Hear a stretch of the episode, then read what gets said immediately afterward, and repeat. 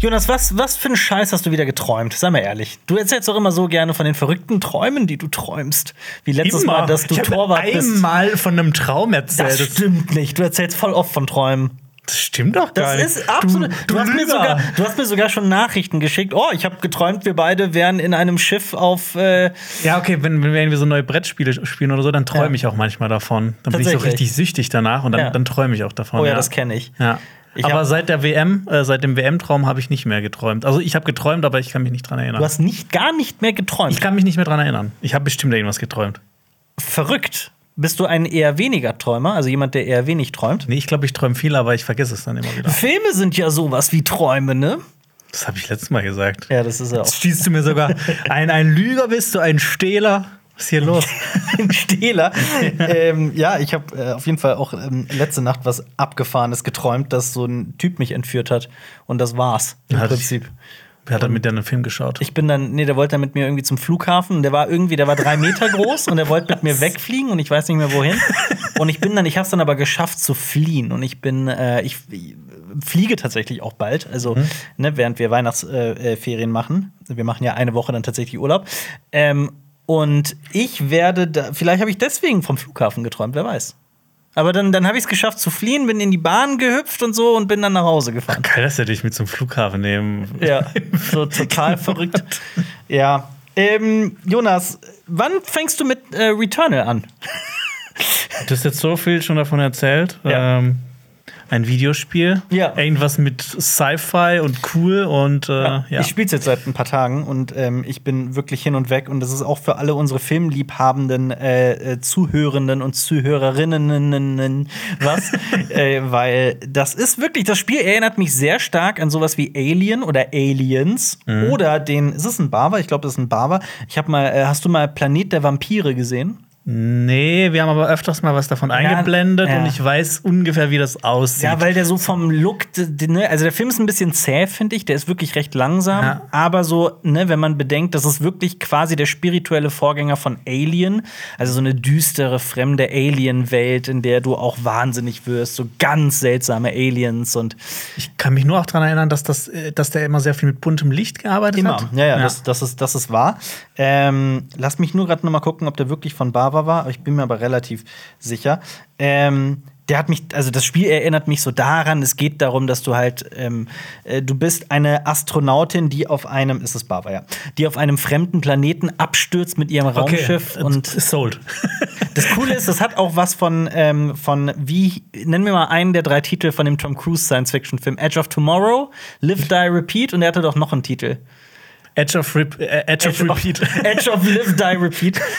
äh, da geht es ja darum, dass äh, Tom Cruise immer wieder stirbt Mhm. und dann neu auf die Welt kommt und dann, ne, also wie so ein Speicherstand in so einem Videospiel. Das vergleichen ja immer so, viele. eine, so eine Zeitschleife. ja, genau. Ja. Und das ist das. Returnal ist das. Ah, also du hast okay. zwar eine Story, aber du stirbst immer wieder und wirst, ne, wachst wieder mit dem Unfall auf und musst immer weiter. Aber kannst du da auch nicht sterben, wenn du so richtig gut spielst? Oder musst du zwangsläufig sterben? Hundertprozentig gibt es irgendwelche geisteskranken Speedrunner, die da so ne, mit dem ersten Run das ganze Spiel durchspielen. Das gibt es ganz bestimmt, kann ich mir gut vorstellen.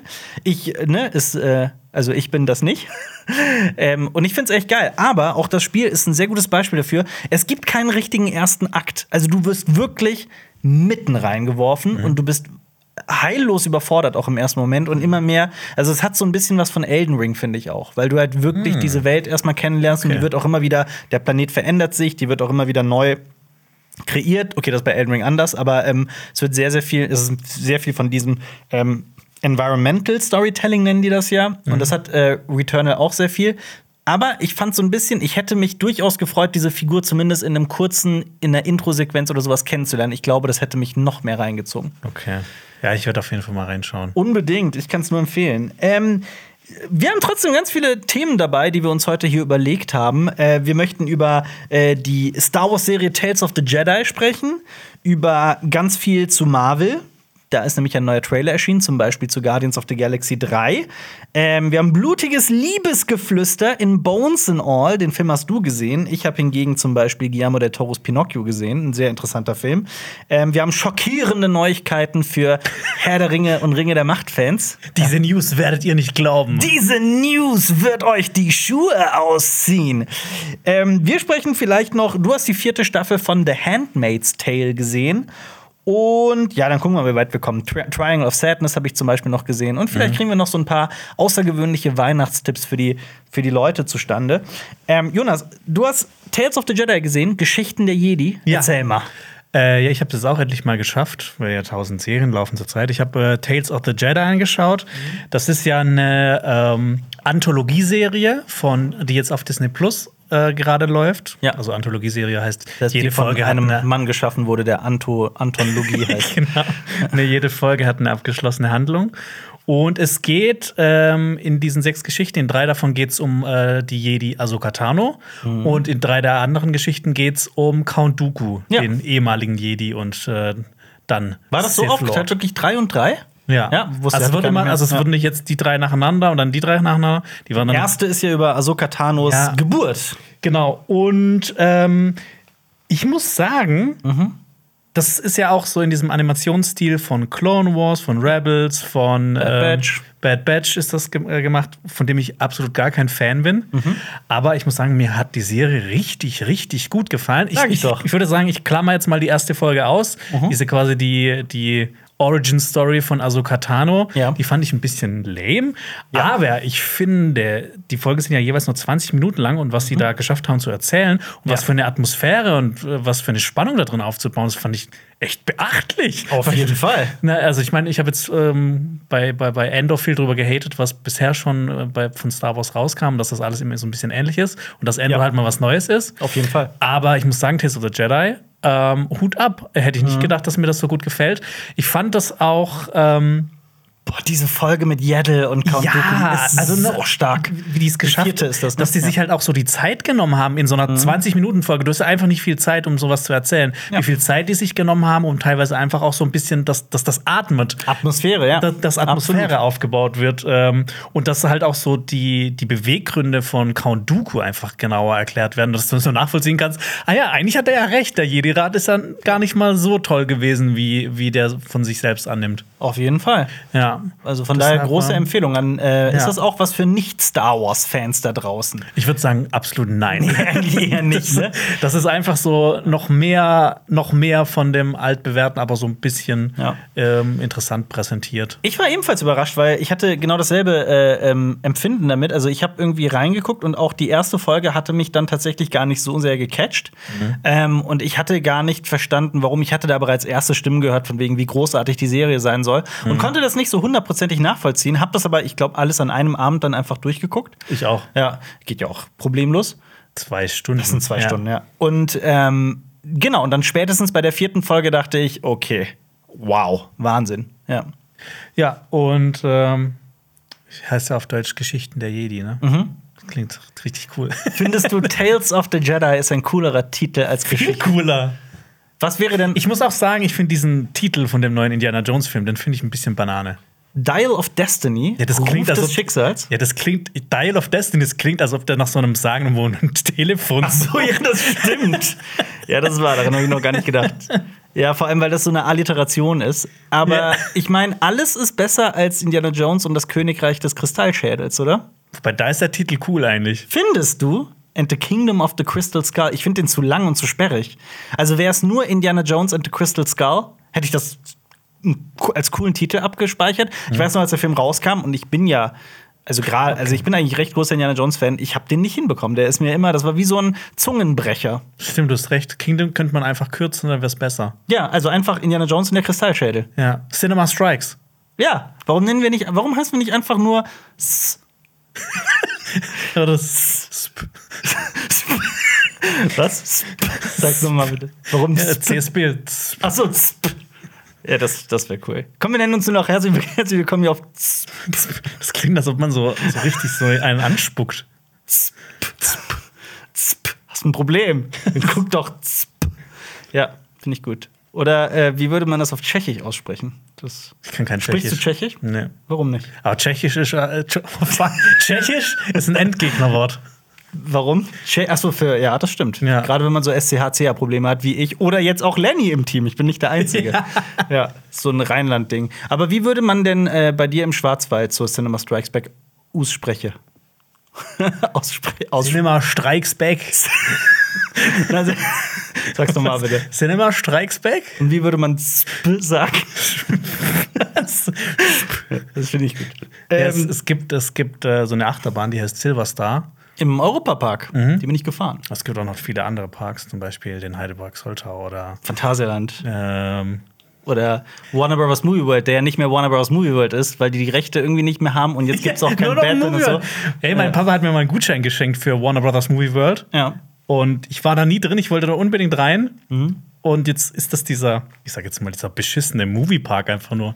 Also, du sagst, ich weiß nicht, ich war um Himmels Willen noch nie da. Also die, ja, die ganzen, nicht mehr Warner Brothers Ja, aber diese ganzen ist. Attraktionen und so weiter sind ja immer noch dieselben wahrscheinlich. Ja, Ist aber es das- ist schon cooler, in einer Batman-Bahn zu fahren, als in einer mm, Superfledermausbahn. das, das ist wahr, aber ich meine, was sollen sie machen? Können sie halt nichts für. Und ich wette, der Park ist immer noch gut. Also hier Ach so, ganz viel äh, Liebe an dem Park. Das, was ich ich war erzählen, noch nie da. Das, was ich erzählen wollte, Ladet uns ein. das stand mal in der Zeitung bei uns. Ähm, das, ich weiß nicht, warum ich mir das gemerkt habe. Das ist 20 Jahre her, Das sind die besten Geschichten. Habe. Nee, das ist, nee, das ist eine total äh, banale Geschichte. Das ist überhaupt nicht, da gibt es gar keinen Spannungsbogen. Ja. Den einfach äh, reingeschrieben, ja, sind Kinder, die hätten gerne im Hausacher Schwimmbad, hätten sie auch gerne eine Silberstar. Bitte, bitte was? Ja, Eine das stand halt so, es ging darum, das Hausacher einfach- Schwimmbad und was die gerne da hätten. Und dann die Kinder, die hätten gerne das, Silberstar im, im Schwimmbad. Silberstar? Aber, aber stand da wirklich Silberstar? Ja. Mit B? Ja. In der Zeitung? Ja. Hä? Ja, das war halt so ein Achso, Zitat. so, ach so, so als. Ah, ich verstehe. In Anführungsstrichen. Ja, also Silberstar. Silberstar. Also es stand Silberstar, aber Ja. wenn man es dann noch mal im Dialekt ausspricht, Ja, ist es. Silberstar. Ich verstehe schon. Ja. Aber äh, als Kind habe ich immer gedacht, das heißt Silvester. Übrigens, Fun Fact. Also ich war ja, ich war als Kind schon mal da und da gab es auch schon die Silverstar. Moment, die, ist- die ist doch gar nicht so alt. Doch. Was für ein dummes Kind warst du. mein dummes 27-jähriges Kind. ja, das ist genauso wie ich immer gedacht habe, dass Draco Malfoy. Ich habe das über sieben Bücher Draco Malov gelesen. Was? Draco Malov? Nee, Moment, das, äh, das Geschichte.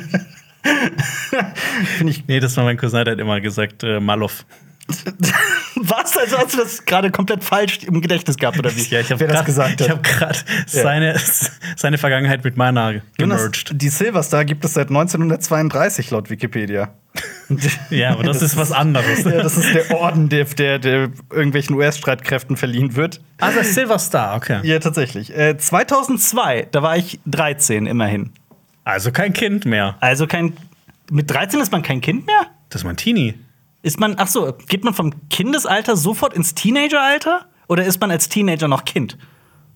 Nee, ich glaube, das ist ein fließender Übergang. Ein, okay, ja, ich verstehe. Aber wieso fließender Übergang? Ich könnte den blöden Witz machen, aber den lasse ich mir lieber. Ja, lassen wir das lieber.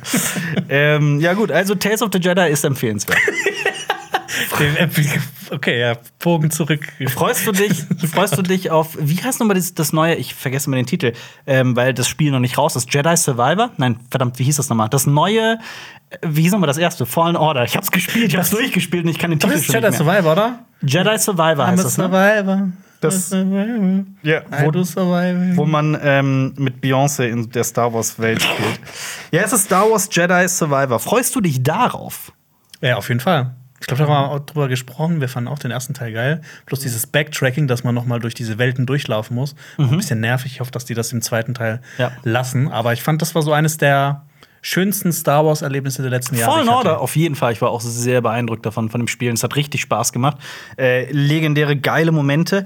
Du hast aber recht, ich kann mich noch daran erinnern, dass ich auf diesem einen Planeten wirklich, dass ich irgendwie irgendwann jeden Millimeter dieser Welt kannte, weil ich da so oft durchrennen musste. Ähm, nichtsdestotrotz, ich glaube, das Release-Datum ist geleakt, angeblich am 15. März 2023. So früh schon? Ja, tatsächlich, im März. Was sind so die, so die nächsten Sachen, auf die du dich freust? Weil das ist bei mir auf jeden Fall dabei. Genauso im Januar kommt The Last of Us und darauf freue ich mich auch sehr. Da freue ich mich also auch. in der Hoffnung, dass Ja. es gut wird. Ja. Ich habe da, da ist ja auch vor kurzem der erste Trailer, der erste richtige Story-Trailer und sowas erschienen. Ja, mit Pedro Turbo Pascal. Ja, genau. Mit Petro ähm, Fahrenheit. Ah, ne Scheiße, Gott. Voll, voll. Ja. Ja, bei Temperatur das ist Kelvin. ja, aber du also Petro Kelvin. Petro Bar wäre es ja dann eher. Ja, Petro Druck, Bar, ne? ja. ja. Ich, bin, ich, ich war super gut in äh, Physik. Ja, ich auch. LK hatte ich. Physik-Leistungskurs für Ähm, einen Monat. Auf die Frage von dir, ähm, auf was mich freut, Dune äh, Part 2. Dune Part 2, wann kommt das? Dune, Dune Part 2. Dune Part 2. Das Kommt, glaub ich, im Oktober oder im äh, November. Aber ich meinte ja so in, den nächsten, so in der nächsten, in der näheren Zukunft. Ich hatte mich eigentlich auf äh, The Callisto Protocol gefreut, dieses Spiel Videospiel, von den ja. Dead Space-Machern. Ja. Aber das soll irgendwie nicht so gut sein. Aber dann kannst du dich ja stattdessen Returnal. widmen. Ja. Ne? Also das, von dem Spiel bin ich gerade wirklich hin und weg. Ich war seit Jahren nicht mehr so begeistert Also- von dem Spiel. Ich habe mich eigentlich auch mega gefreut auf äh, Stalker 2. Mhm. Ähm, aber da ist es ja mit der Entwicklung gerade ganz schwierig, weil das Entwicklerstudio in der Ukraine ist. Ja. Ja. Deshalb, ähm, aber was da dazu erschienen ist bisher, sieht auch so ein bisschen zu gut aus. Mhm. Zu gut, um wahr zu sein. Sehr zu gut, um wahr zu ja. sein. So wie es bei rückblickend bei Cyberpunk 2077 zum Beispiel der Fall war. Ja. Mhm. Oder bei Fallout 73.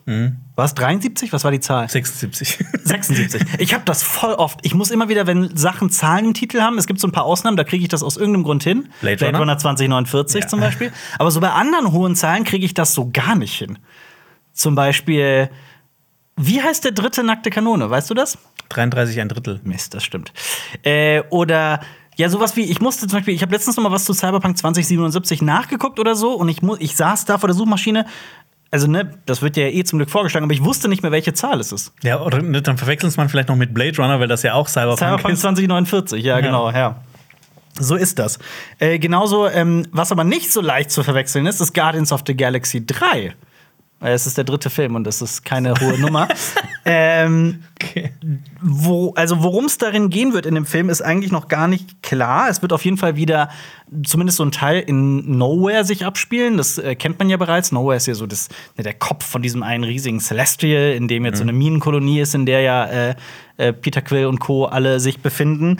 Ähm, und es ist wieder von und also von James Gunn, der das äh, Drehbuch geschrieben hat und Regie führt.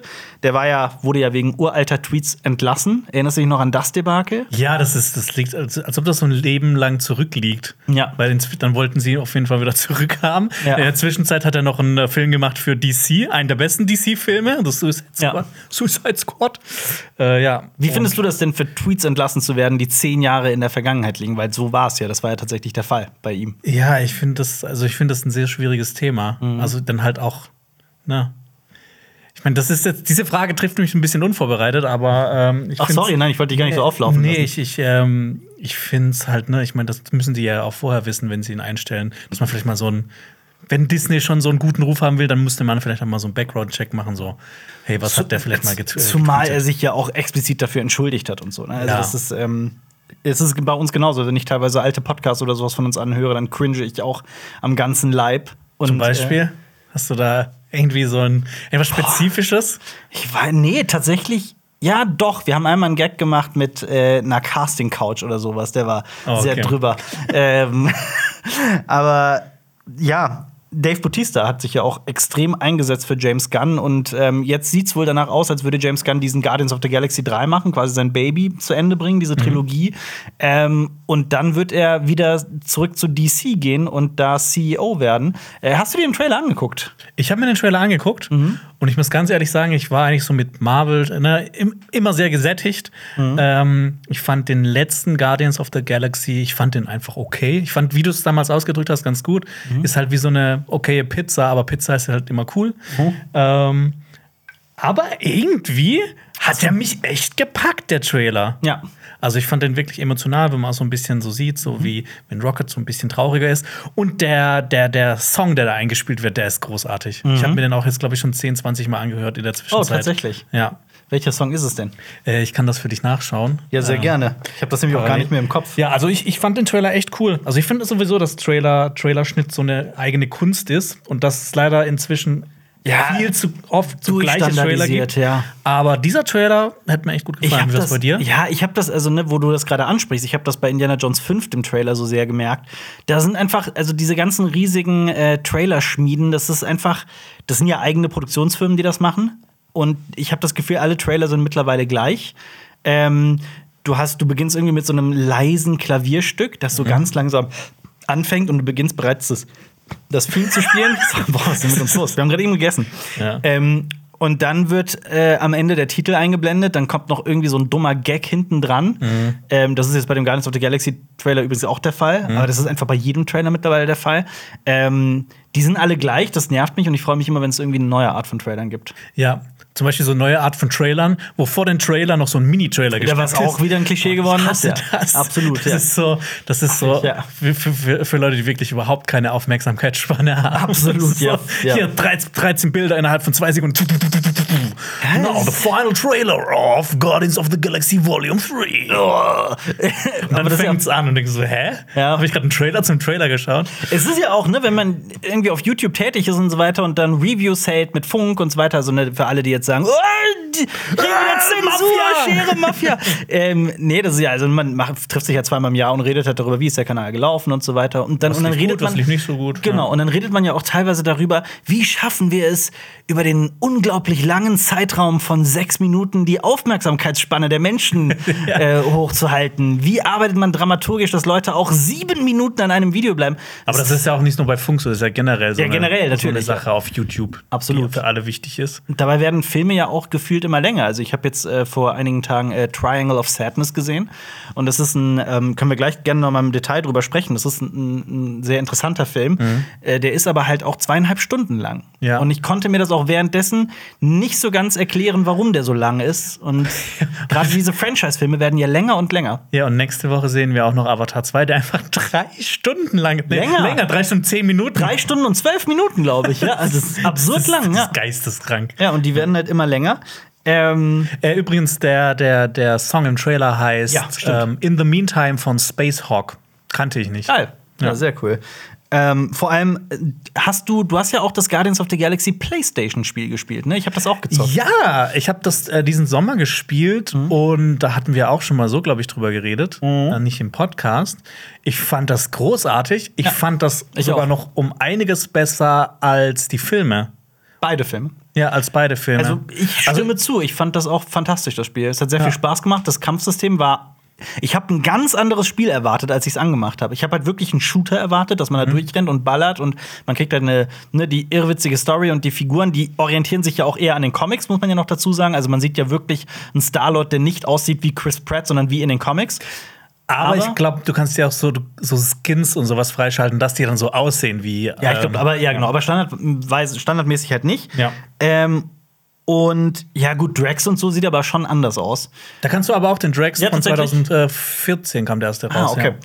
Auf jeden Fall ähm, trotzdem, also eine super interessante Story. Es wird eigentlich die ganze Zeit durchgelabert, was ich echt gefeiert habe. Und das Kampfsystem ist ja wirklich äh, recht außergewöhnlich. Da musste ich mich irgendwie, da bin ich, habe ich mich. Es ist ein interessantes Kampfsystem, aber ich war nicht komplett begeistert davon. Es ist ja mehr so äh, strategisch ausgelegt und ähm, äh, um Fähigkeiten, wie du dein Team einsetzt, die Ja. Guardians. Ähm, von daher, ja, trotzdem cool auf jeden Fall. Ja, da- das kann ich auch wirklich jedem empfehlen, auch wenn ihr auf die Filme steht. Und ich, auch- ich finde die ja nicht schlecht. Ich will jetzt nicht irgendwie hier die Filme schlecht reden, äh, aber ich fand dieses Spiel einfach großartig. Das hat mir so richtig aus den Socken gehauen. Da kommen ja auch zwei Figuren vor, die in dem Trailer auch schon sehr prominent vorkamen, nämlich Adam äh, Warlock, Adam ne? Warlock und auch äh, Cosmo, the Space Dog, Mhm. ähm, der halt in den Spielen, ne, wie in den Comics, mit so einem russischen äh, Akzent spricht. Mhm. Und ähm, ja, Adam Warlock, auf jeden Fall ähm, der Typ, der schon seit Jahren im MCU erwartet wird, so der große Space Jesus, der, der wurde geschaffen bei dem Versuch, irgendwie ein äh, perfektes Wesen zu erzeugen. Er hat in den Comics schon mehrmals Thanos gestoppt und äh, so eine besondere Verbindung zum Soulstone, weil er den irgendwie mehrere Jahrzehnte getragen hat. Ähm, in den Spielen finde ich, also in dem Spiel haben die den sehr lustig umgesetzt mit diesem sehr gestellsten Sehr trockenem Ne, ja. Typen, ja. Der, so- überhaupt nicht so auf diesen, der so mit diesem Humor von den Guardians Genau. richtig zusammenclasht. Genau, absolut. Aber auch aus seiner eigenen Weise, halt, also das ist nicht so der Straight Man. In der Comedy gibt es ja immer den Straight Man, so die eine Figur, die quasi für das Publikum steht, der relativ normal ist, während die anderen Figuren halt alle völlig irre sind. Das ist der ja auch nicht. Der ist ja auch auf so eine ganz besondere Art irre. Ähm, und hast du, ich wollte dich das noch fragen, hast du das Holiday Special gesehen auf Disney Plus? Äh, das habe ich noch nicht geschaut. hab's gestern geguckt. Ja. Und? Wie ist es? Also, es kommen bereits Cosmo vor. Kommt Adam Warlock vor? Nee, ich glaube nicht. In, für ein paar Frames kommt aber übrigens äh, Mark Hamill vor. Luke Skywalker. Den sieht man auch Ach, darin. geil. Ist ganz witzig. Aber nicht als Luke Skywalker. Auf jeden Fall, ähm, das Holiday Special zu Guardians of the Galaxy ist nett. Ist okay. Ein netter Zusatz. Ist okay. Ist Aber okay. gab, Also- es jeweils, gab es jemals, jemals Holiday Specials, die einen so richtig auch äh, begeistert haben? Oh, was habe ich denn letztens gesehen? Habe ich nicht. Was war das denn? Ich habe Außer das Star Wars Holiday Special von 78? Das meine ich nicht. Ich habe doch letztens ein Holiday Special gesehen, das gar nicht so schlecht war. Was war das denn? Wenn ich jetzt bei uns auf Letterbox gucken würde, dann würde ich es wahrscheinlich finden.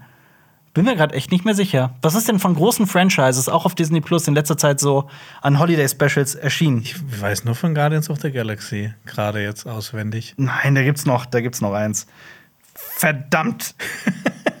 äh, ich, und das war tatsächlich ganz okay. Das war mit den, Das war mit den Zeitreisen. Die sind immer wieder in der Zeit gereist. Das Lego Star Wars Holiday Special, das war's, so. genau. Und das ist ganz nett. Das ist, also, das ist, das ist, das ist gut, sage Das ist gut, okay. Ja, weil das, weil das Lego Star Wars Holiday Special, das kam 2020, das hat ein, es hat ein wirklich witziges Drehbuch, weil die Figuren innerhalb der Welt von, da geht es um Zeitreisen und die werden so in legendäre Momente aus den, aus den beiden äh, Trilogien, also aus der Prequel-Trilogie und aus der originalen Trilogie, Ja. so reingeschmissen werden.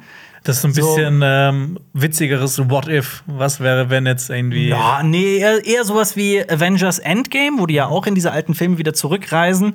Ähm, hier auch, aber halt mit mehr Wild, also mit, mit es ist sehr kurzweilig und sehr Also die, die kommentieren dann auch quasi dann, wenn, keine Ahnung, Darth Vader gegen Luke Genau. Skywalker kämpft. Ganz oder genau. Ja. Genau. Ich glaube, in die, ja, in, den, in die Szene warpen die sich quasi dann auch zurück. Mhm. Und das ist irgendwie sehr sympathisch. Ähm, hier haben die halt so in dem Guardians of the Galaxy Holiday Special haben die einen einen Gag aus äh, den Filmen geholt, was ich irgendwie sehr sympathisch fand. Die wollen, ähm, äh, die wollen Star-Lord ein Weihnachtsgeschenk übergeben und äh, suchen dafür Kevin Bacon und möchten ihm Kevin Bacon als Weihnachtsgeschenk überreichen und entführen den dann. Und das Okay, das, ist, äh, das, ist klingt einfach so gaga. ja, es ist gaga, es ist komplett gaga. Aber auf der, im Endeffekt ist es auch nichts Besonderes. Also es ist nett. Man merkt auch, dass Chris Pratt jetzt wirklich nicht so hundertprozentig motiviert ist, aber es geht die meiste Zeit um äh, Drax und Mantis und Dave Bautista kann ich mir immer geben, tatsächlich. Übrigens, Mantis finde ich in den Spielen extrem cool. Ja, ich finde, die ist auf nämlich im, in, dem, in den Filmen so ein bisschen gewastet, wenn man die jetzt mal so im Vergleich sieht. Und, ja, absolut. Und ähm, ja, alles wird ja jetzt so Phase 5 einleiten vom MCU, vom Marvel Cinematic Universe. Diese Phase 4 war auch so Das war die ein Reinfall, ne? weirdeste Phase, die ich. Vor allem, ich, was ich halt nicht verstehe, ist, und ich, äh, vielleicht kann man es irgendwie auf die Pandemie schieben oder worauf auch immer. Mit Phase 1, 2 und 3 haben die ja genau gezeigt, wie clever es ist, halt so einen roten Faden durch alle Filme zu ziehen und dann halt, ne, mit den Avengers-Filmen irgendwie diese Thanos-Geschichte äh, äh, zu erzählen. Und ich verstehe nicht, warum man das nicht einfach noch mal gemacht hat. Also, was man in Phase 4 alles für weirde Storylines irgendwie zusammenbringen wollte. Multiversum hier, Celestials, Eternals hier und dann das da und das da. Ja, ich finde Ähm, auch bisher, so die, äh, die, die Phase 4 hat bisher die meisten unterdurchschnittlichen Marvel-Filme hervorgebracht. So ganz, ganz voran natürlich sowas wie Eternals. War das auch für dich der schlimmste? Weil für mich Ich habe mich das die ganze Zeit drauf gefreut, wegen, man sieht Babylon und sowas, aber er hat mich, ihr habt mich die ganze Zeit gewarnt und ich wollte nicht hören. Und dann habe ich, hab ich es an meinem, meinem eigenen Leib erfahren müssen. aber ey, das bist du auch wirklich selber schuld so. Ich habe ich hab kurze Erklärung, ich habe dir das er- erzählt, ne, das also zumindest den Anfang so und dann reisen die durch verschiedenste Geschichten äh, Epochen aus der Geschichte, sind in Babylon und so weiter. Also boah, geil, den muss ich sehen. Ja. Jonas, ja, das ist war alles im Trailer schon zu sehen. Es ist halt, ne? Also, das ist. Worauf freust du dich da bitte? ähm, ansonsten, was war denn ansonsten. Okay, Eternals, aber was war denn für dich ansonsten der schlimmste Film von Phase 4? Fällt dir da spontan was ein? Nee, aber ich, ähm, da kam zum Beispiel auch sowas wie, ähm, Shang-Chi? Shang-Chi habe ich gar nicht mal gesehen. Oh. Ja. Ähm, ich habe äh, Black Widow zum Beispiel gesehen und ich fand den so nichtssagend und also so Ich finde den unnötig. okay. Ich finde den Ja. tatsächlich im wahrsten Sinne des Wortes okay. Wegen David Harbour, aber das war's auch. Heißt er David oder Stephen Harbour? Also die ersten 20 Minuten fand Oder ich mega geil Harbour. und dann Wie heißt der? David Harbour? David. David Harbour, ja. Jakob Harbour. Ich weiß es Äh, nicht. David Hafen heißt er. David Hafen. Äh, sorry, was wolltest du sagen? Du fandest den? Ich fand die Black ersten Widow? 20 Minuten fand ich mega spannend. So diese äh, Vorgeschichte so ein bisschen. Ja. Dieses äh, The Americans-mäßige. Mhm. Ähm, aber dann wurde es für mich einfach so 0815. Hast du den Wakanda Forever jetzt mittlerweile schon gesehen? Tatsächlich auch noch nicht, nee. Ja. Ich bin, also früher so bis, bis, bis Phase 4 habe ich wirklich alles gesehen und auch immer relativ schnell und aktuell. Ja. Aber seitdem hat mich so ein bisschen, es wird mir einfach zu viel. Ja, halt, wenn, wenn du dann halt doch alles auf Disney Plus schauen willst, das ist ja Serien, ja. so viel inzwischen. Das stimmt. Also ich habe zum Beispiel ähm, Hawkeye habe ich auch noch überhaupt gar nicht gesehen. Ja, das Problem ist halt, ne, also ich Ja. kann dir das ja auch sagen, ich habe Hawkeye gesehen und ich finde Hawkeye wirklich ganz gut. Ja, Miss. Marvel habe ich auch noch nicht gesehen zum ist Beispiel. noch besser, ja. Ja. Und von daher, ähm, trotzdem, ich kann das absolut nachvollziehen, dass man irgendwann sagt, boah, ich komme nicht mehr mit. So, Ja. ich habe da auch irgendwie keinen keinen Nerv mit. Also irgendwann kommt man einfach nicht mehr mit. Äh, Robert Downey Jr., das erinnert mich daran, weil Quentin Tarantino hat ja mal dazu gesagt, ähm, ach, diese ganzen Franchise-Stars, das sind keine Filmstars. Mhm. Das wird ja so krass aufgebauscht. Er wollte triggern, ne? aber, aber das war ja tatsächlich, hat das ja echt für Furore gesorgt, diese, diese Aussage. Und ich habe das nicht so hundertprozentig verstanden, weil ich das einfach, das ist halt eine Meinung. Und Robert Downey Jr. hat sich mittlerweile dazu geäußert. Und im Prinzip hat er gesagt, dass Franchises nun über Persönlichkeiten stehen und dass er mit dazu beigetragen hat, dass Mhm. ihm das durchaus bewusst ist. Aber dass ein Franchise halt auch immer nur so gut ist wie das menschliche Talent, das dahinter Das steckt. natürlich. Und ähm, dass wir halt auch diese riesigen Blockbuster brauchen, um überhaupt den Platz zu haben und die Möglichkeiten, um auch die kleineren Filme zu machen und die besonderen Filme. Ähm, dass halt das eine ohne das andere nicht funktioniert in beide Richtungen. Und dass er zum Beispiel jetzt gerade so eine völlig neue völlig neues Kapitel in seiner Karriere öffnet und dass er ein lebensveränderndes Erlebnis hatte mit Christopher Nolan. Also nicht nur ein Erlebnis, sondern dass die ganze Arbeit an Oppenheimer, das ist ja der neue Film von Christopher Nolan, an dem die gerade arbeiten, dass äh, das für ihn eine lebensverändernde äh, Erfahrung gewesen sei. Interessant. Fand ich auch echt ich hoffe, dass der Also, Film auch eine lebenserweiternde Erfahrung ist. Oppenheimer. Ja. Ja, das wird auf jeden Fall krasser Stoff. Oder wie die Cool Kids sagen, Poppenheimer. Wie würde man das auf äh, äh, Schwarzwäldisch sagen? Oberheimer. Ober Oberheimer. Ja. Der gute Robert, Ober, Robert Oppenheimer? Oberheimer. Ihr sprecht ja immer alles, alle harten Buchstaben. Das ist alles weich, Ihr ja. müsst- sprecht ihr ja immer, sprecht ihr ja immer weich aus. Ja. Ja.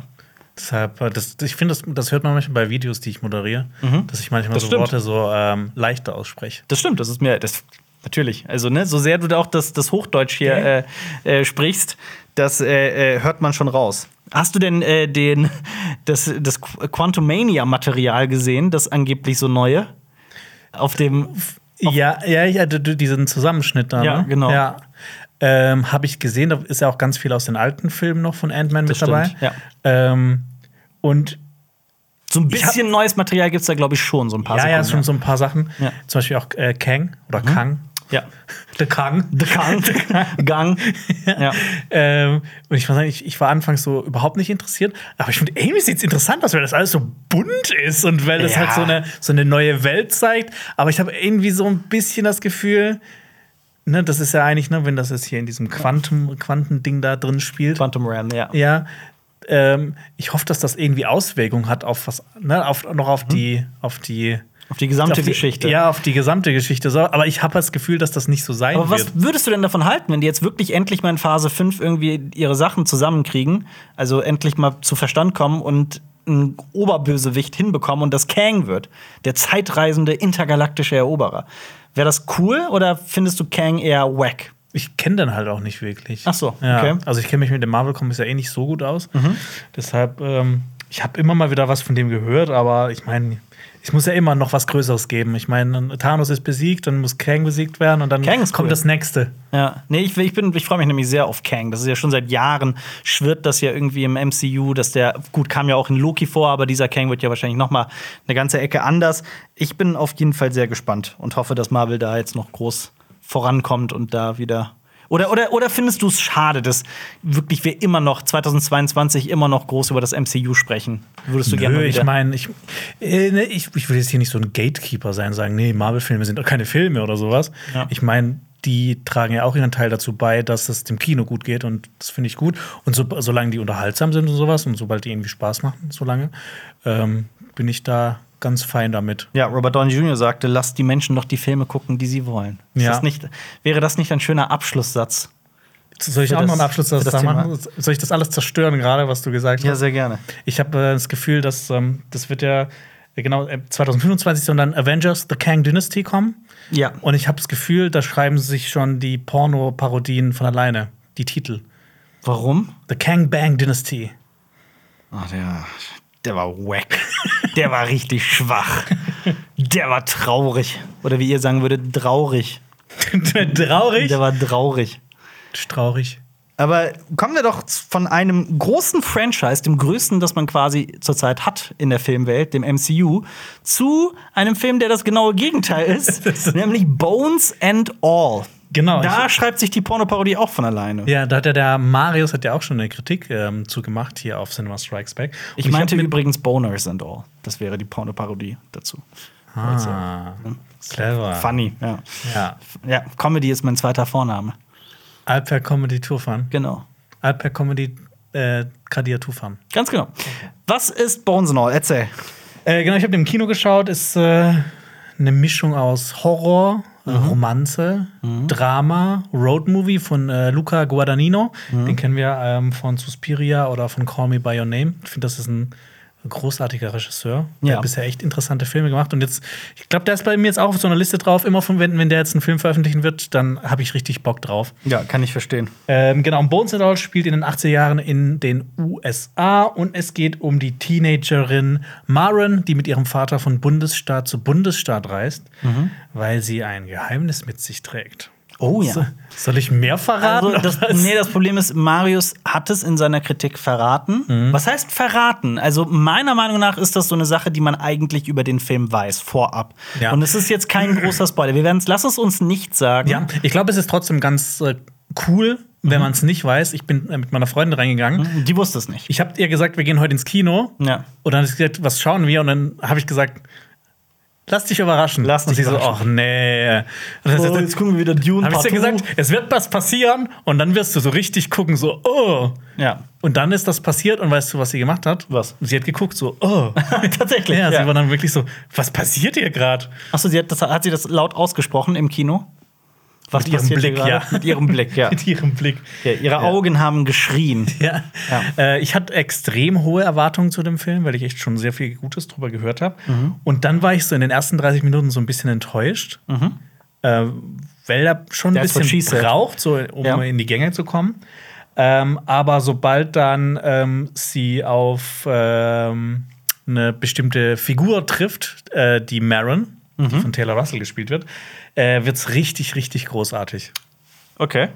Und ähm, ich hätte auch nicht gedacht, dass dieser Film in diese Richtung geht und so ein ganz besonderes Worldbuilding betreibt. Und das fand ich mega faszinierend, was das halt so aus den USA macht, wa- was da halt was in, innerhalb der USA in der Handlung sich abspielt, was da für Menschen unterwegs sind.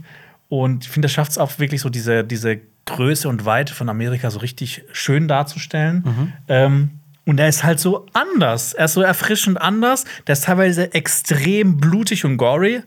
Ich mag ja sowas, aber teilweise da auch so Soundeffekte und sowas, wenn man dann sowas hört oder teilweise auch sieht. das ist echt heavy. Ich habe ich hab Äh, gelesen im deshalb, Internet, ja. ich habe immer wieder auf Letterbox und so gelesen, dass Leute wirklich äh, geschrieben haben, sie würden jetzt Tage brauchen, um sich von dem Film zu erholen oder dass er sie auf so eine ganz auf so eine ganz teilweise auch unangenehme Weise berührt hat oder dass sie den nicht abschütteln konnten nach dem nach dem Kinofilm. Manche mussten haben erzählt, dass sie wirklich, dass sie fast brechen mussten und so weiter. Wie war das für dich? Wie hart, wie sehr ist dir der Film an die Nieren gegangen? Also ich habe schon Schlimmeres gesehen. Ich, ich, ich bin vielleicht so ein bisschen abgestumpft, was das angeht. Aber äh, das war auch so ein äh, Wieso was ist denn der schlimmste Film, den du je gesehen hast, der dich absolut nicht ja, losgelassen Movie. hat? Ja. Ja Serbian-Film, sorry. Äh, Serbian Film, ja. Ja, aber das, ist, das war Ja. einfach nur, um zu provozieren. Ja, ja. Ähm, stimmt. Ja, also der, der Film erzählt ja auch eine Geschichte einfach mit, mit, äh, mit dem Ganzen, was, was, was da blutig ist. Äh, der Film hat mich aber auch nicht losgelassen und das mag ich eigentlich richtig gern. Ich habe immer wieder, und ich denke auch jetzt immer wieder über den Film nach, über einzelne Szenen. Und ähm, ich fand auch dann das Ende, also was die da gemacht haben, fand ich irgendwie nicht so cool. Nee, wa- was die, was die damit erzählen wollten, das fand ich cool. Aber wie sie es erzählt haben, fand ich nicht so cool. Ja. Ähm, ich will jetzt nix, natürlich nichts spoilern. Ähm, aber ja, mich, mich hat er nicht losgelassen. Mich hat, mich hat er auch so ein bisschen an Natural Born Killers mit äh, Juliette Lewis. Oh, Juliette Lewis? Gillette, Gillette Lewis. Gillette Lewis. Gillette Abdi Lewis. Äh, Juliette, Juliette, Juliette Lewis, Lewis. und Woody Harrison erinnert. Ja. Und ähm, ich finde, das Schauspiel war auch, also allein schon dafür lohnt sich der ganze Film. Also Taylor Russell, die halt ähm, Maron spielt. Und Wofür kennt man die denn eigentlich? Also ich kenne sie tatsächlich erst seit diesem Film. Kannte man die vorher schon? ich habe die auch schon in Waves gesehen, den ich Ah, okay. immer wieder empfehle. Ja. Ähm, aber ich glaube, das ist so ihre erste ganz große Rolle. Also äh, auch an der Seite jetzt von Timothy Chalamet, äh, mit dem ja ganz viel äh, Werbung betrieben wird für den Film, weil es einfach, wenn es Timothy Chalamet ist natürlich. Ähm, aber der auch großartig ist, ist in dem Film. Und dann gibt es noch zwei Auftritte von Schauspielern. Äh, einer ist Mark Rylance. Oh, cool. Ich wusste gar nicht, dass er mitspielt. Ja, der spielt mit. Und Alper, Das ist, ja. der spielt eine so abgefahrene Figur. Also, das, also das ist, das ist es gibt so ein paar Schauspieler und auch Schauspielerinnen, die in so einem Film einen überraschen, die dann eine Nebenfigur spielen, bei denen man sich denkt, in Wahrheit ist das der wahre Star dieses Films. Und ich Ja. habe das Gefühl, Mark Rylance ist immer so ein, so ein Typ. Ja. Bei dem denkst du dir immer, boah, was ist das für ein genialer Schauspieler. So wie hier hast du den noch nie gesehen. Also allein schon dafür musst du den Film schauen. Und ähm, der, der zweite Schauspieler ist Michael Stuhlbarg. Den kennt man zum Kenn Beispiel auch, ja. äh, von A Serious Man. Oder er ist auch der nette Wissenschaftler aus Shape of Water. Ja. Oder er ist auch der Daddy von Timothy Chalamet in Call Me By Your Name. Und den erkennst du auch nicht wieder. Der spielt so, auch, der spielt auch so eine, abge, so eine abgefahrene Figur. Ähm, ich musste zweimal hingucken, da, dass ich den überhaupt erkannt habe. Ähm, und natürlich, ne, abseits davon, man kann halt so viel in diesen Film reinlesen. Man kann den auf Ja. so viele unterschiedliche Arten interpretieren. Und deshalb nimmt man den wahrscheinlich auch noch mit und denkt immer wieder drüber nach. Ähm, ich, also ich kann Marios äh, Meinung zum Film nur äh, unterschreiben. Der Ich fand den ja auch großartig. fantastisch, ja. Ja. Und, vielleicht finde ich auch, dass es einer der besten Filme ist äh, dieses Jahres. Tatsächlich. Ja, Bei uns da werden wir aber auch noch ein paar Videos Oh zu ja, zu die den besten besten Filme und des schlechtesten Jahres. Ja. Filmen und Serien des Jahres. Ja. Ja, und ähm, inwiefern geht es in dem Film um Rap? Das habe ich noch nicht verstanden. Ach, warte, ich habe das verwechselt mit Bones MC and All. Es tut mir leid. Okay, lass uns einfach zu den Bones, äh, äh, Thug and Harmony. äh, lass uns einfach zu den äh, schockierenden Neuigkeiten kommen zu äh, Ringe der Macht und äh. Nee, wobei es ist ja es ist ja äh, Cinema Strikes Red, unser ähm, unser Skandal und äh, Boulevard äh, Format müsste ja dann Nee. heißen. Trrr, zrrr. Zrrr. Ja. Kommen wir zu Zrrr. Ringe der Macht. Es gibt Neuigkeiten zu Ringe der Macht, zu Rhythm. Ähm, viele Fans sind schockiert. Ich weiß nicht, ob du zustimmen würdest, wobei das ist Blödsinn. Ich weiß ganz genau, dass du zustimmen würdest Ja. bei der Aussage, dass diese Serie ne, bei aller Kritik, die meiner Meinung nach völlig berechtigt ist. Ich habe auch ja eure Folgenbesprechungen geguckt und gehört. Falls ihr es noch nicht gesehen haben, äh, wenn ihr das Video schaut, hier oben äh, rechts könnt ihr ja draufklicken. Du und Xenia, ihr habt das ja im Detail auch ähm, Ja. auserklärt, warum ihr die Serie teilweise minderwert, minderwertig ist das falsche Wort, ähm, mittelmäßig fandet. Mittelmäßig, aber teilweise auch wirklich schlecht. Ja, teilweise aber auch gut. Teilweise aber auch gut. Eine Sache war dann, glaube ich, sehr gut. Ja. Und das war die Figur Ada. Das ist ein, erklär mir das mal bitte genau. Das ist ein Elb, der aber einer der ersten war, der ähm, verdorben wurde, indem er gefoltert wurde und quasi einer der ersten Uruks war. Habe ich das so richtig gesagt? Einer der ersten Orks. Kann man das so sagen? Also ich weiß nicht, warum du mich aber fragst, wenn du, du es selber weißt. Nein, aber stimmt das, stimmt das, okay. Ja, ja, das ja, sorry. Ich Ja. bin kein Herr der Ringe-Experte, bin ich ganz offen. Doch, du Ähm, bist eigentlich der Geheime. Du, Ja, genau, ich, mach- ich schreibe in Wahrheit die Ich bin Skripte. nur deine Marionette. Ganz genau. Nee, weil gerade bei Herr der Ringe ist es teilweise wird's echt kompliziert. Und das ist einfach Ja, so. das ist wie bei Game of Thrones. Es gibt einfach tausend Namen. Da gibt es die Ja. Namen auch manchmal doppelt. Und es gibt einfach zehntausende Jahre an Geschichte. Ja, und bei Herr der Ringe muss ich mich auch immer wieder neu reindenken und meine Gedanken nochmal ordnen und so weiter. Weiter. Das ist bei anderen Franchises nicht so.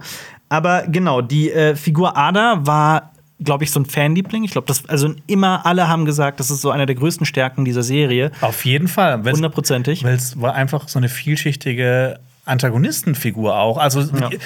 jemand, den du einfach in, in, in, in wo du die, auch die Motive verstehst, warum er jetzt in Anführungsstrichen böse ist. Weil Genau. wirklich böse ist er auch nicht, weil er wurde ja auch einfach gefoltert und sowas. Absolut. Ich meine, da kann man auch nachvollziehen, warum er vielleicht nicht Ja. so sein will wie die anderen. Wie fandest du denn das Schauspiel dieser Figur? Also, wie Ja, war das- sie gespielt? Das war eben einer der großen Pluspunkte. Äh, Joseph, Pluspunkte. Pluspunkte. Ja. Äh, Joseph Morley. Oder Mall, wie auch Maul, immer. glaube ich. Ja, Joseph auch, Maul. Äh, Benjamin Stark In Game of in Game Thrones, of Thrones ja. gespielt hat. Äh, der hat der Figur wirklich so eine Leben eingehaucht. so Leben eingehaucht und wirklich auch so eine äh, so, was, so was ganz Besonderes gegeben. So das gewisse Etwas. Und der ist jetzt raus. Der ist jetzt raus. Absolut wahr. Oh nein! Ähm, es gibt auch noch keine offizielle Erklärung dafür, aber ähm, die Deadline berichtet, dass diese Entscheidung wohl schon vor Monaten fiel, dass Joseph Maul die Figur Ada nicht mehr spielen wird und dass ähm, der auch deswegen nicht bei der Promotour anwesend gewesen sein soll, die bereits vor der Erscheinung der Serie stattfand. Ähm, der neue Ada-Darsteller heißt Sam Hazeldine. Und ich kenne den nicht. Ich kannte den Ich auch habe nicht. auch nachgeguckt, was er sonst so gemacht hat. Also es ist ein noch recht unbeschriebenes Blatt, aber ich glaube, also die Liebe für Joseph Maul ist einfach so groß, dass es wirklich schwer wird, in diese riesigen Fußstapfen zu treten. Ja, also ich, ne, ich würde jetzt mal sagen, man sollte dem auf jeden Fall eine Chance geben und sowas. Weil, Also früher hätte ich vielleicht gesagt so, nein, das ist scheiße, keine Ahnung. Aber inzwischen bin ich es auch so, ja, gib dem Mann eine Chance. Und man weiß nicht, was hinter den Kulissen vorgefallen Genau, ist. man ne? weiß nicht, was vorgefallen ist. Und so generell sollte man immer Leuten, die dann quasi so eine Rolle, also so eine Figur ersetzen, Ja. sollte man eine Chance geben. Außer, glaube ich, da bin ich ein bisschen pessimistisch bei Witcher. Das war einfach der größte Fehler, Oh ja, das ist- das wird schwierig. da rausgegangen Das- ist. Ja, das wird schwierig auf jeden Fall. Aber äh, ich, ich habe eine Vermutung, warum Joseph Maul zurückgetreten ist, beziehungsweise musste. Du guckst schon wieder so, als ob du irgendwas äh, jetzt was Witziges sagst. Ich glaube, er hat vor zehn Jahren getweetet, dass Nee, er spielt, weil sein Nachname klingt wie ein Sith Lord und er spielt Ah ja, jetzt Darth Maul. Darth Maul in ja, stimmt. Episode 10. Ja. Da kommt er nochmal zurück. Absolut. Kommen wir von einem Skandal zum nächsten, zu den äh, Filmstarts der Woche. nee, weil, weil der erste Film sich tatsächlich um einen Skandal dreht. Äh, und jetzt muss ich auch wieder meine ernste Stimme äh, äh, anlegen. Der Film heißt nämlich, äh, also wir stellen ja jede Woche drei Filme vor, die im Kino starten und quatschen ein bisschen darüber. Ähm, dieses Mal habe ich einen gesehen. Einen habe ich leider verpasst, obwohl ich ihn sehen wollte. Und äh, einer war mir überhaupt kein Begriff erst als ich für diesen Podcast recherchiert habe. Ähm, fangen wir an mit She Said. Der startet am 8. Dezember in dem, im Kino. Das ist ein Biopic, ein Drama, aber auch wohl ein Gerichtsfilm.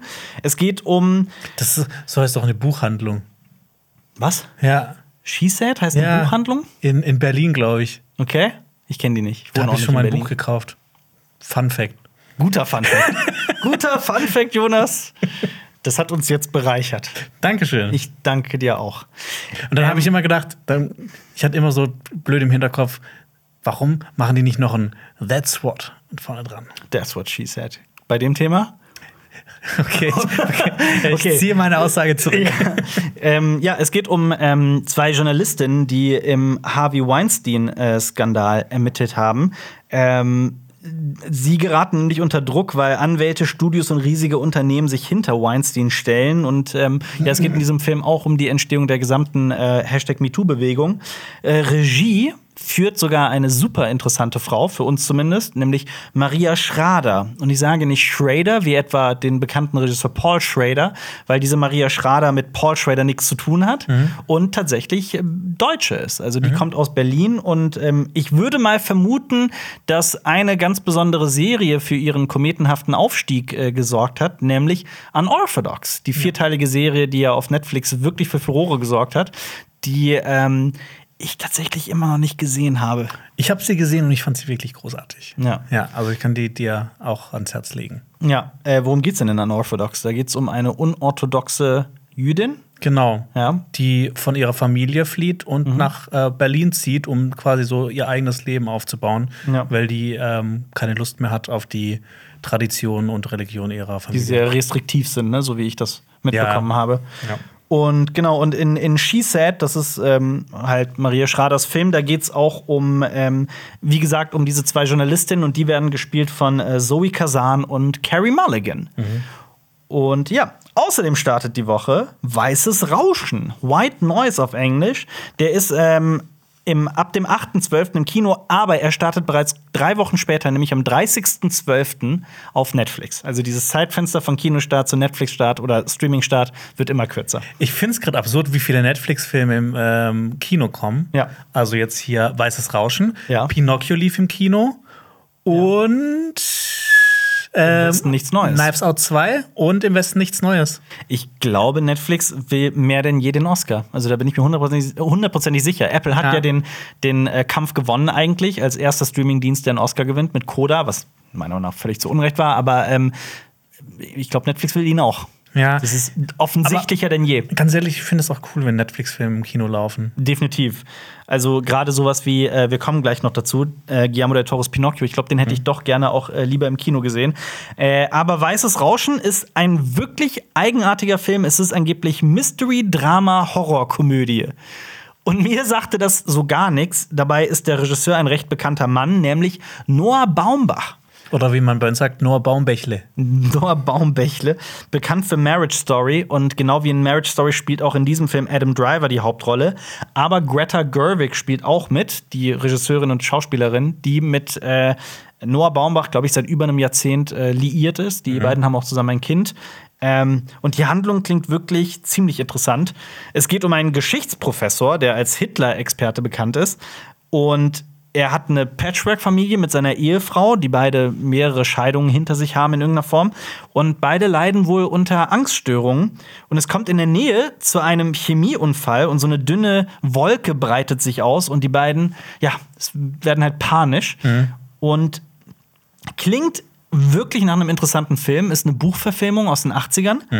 Und der Film kam in der Kritik aber leider erstmal nicht so gut an und trotzdem bin ich mega neugierig. Ich bin auch mega neugierig. Ich habe nämlich den Trailer im Kino gesehen und mir gedacht so, was ist das? Wie ist dieser Film so komplett an uns vorbeigegangen? Ja, und das, das andere, ich finde, der hat mich auch saukrass an Nope erinnert, Ja. weil auch die ganze Zeit Leute so nach oben gucken. Ja.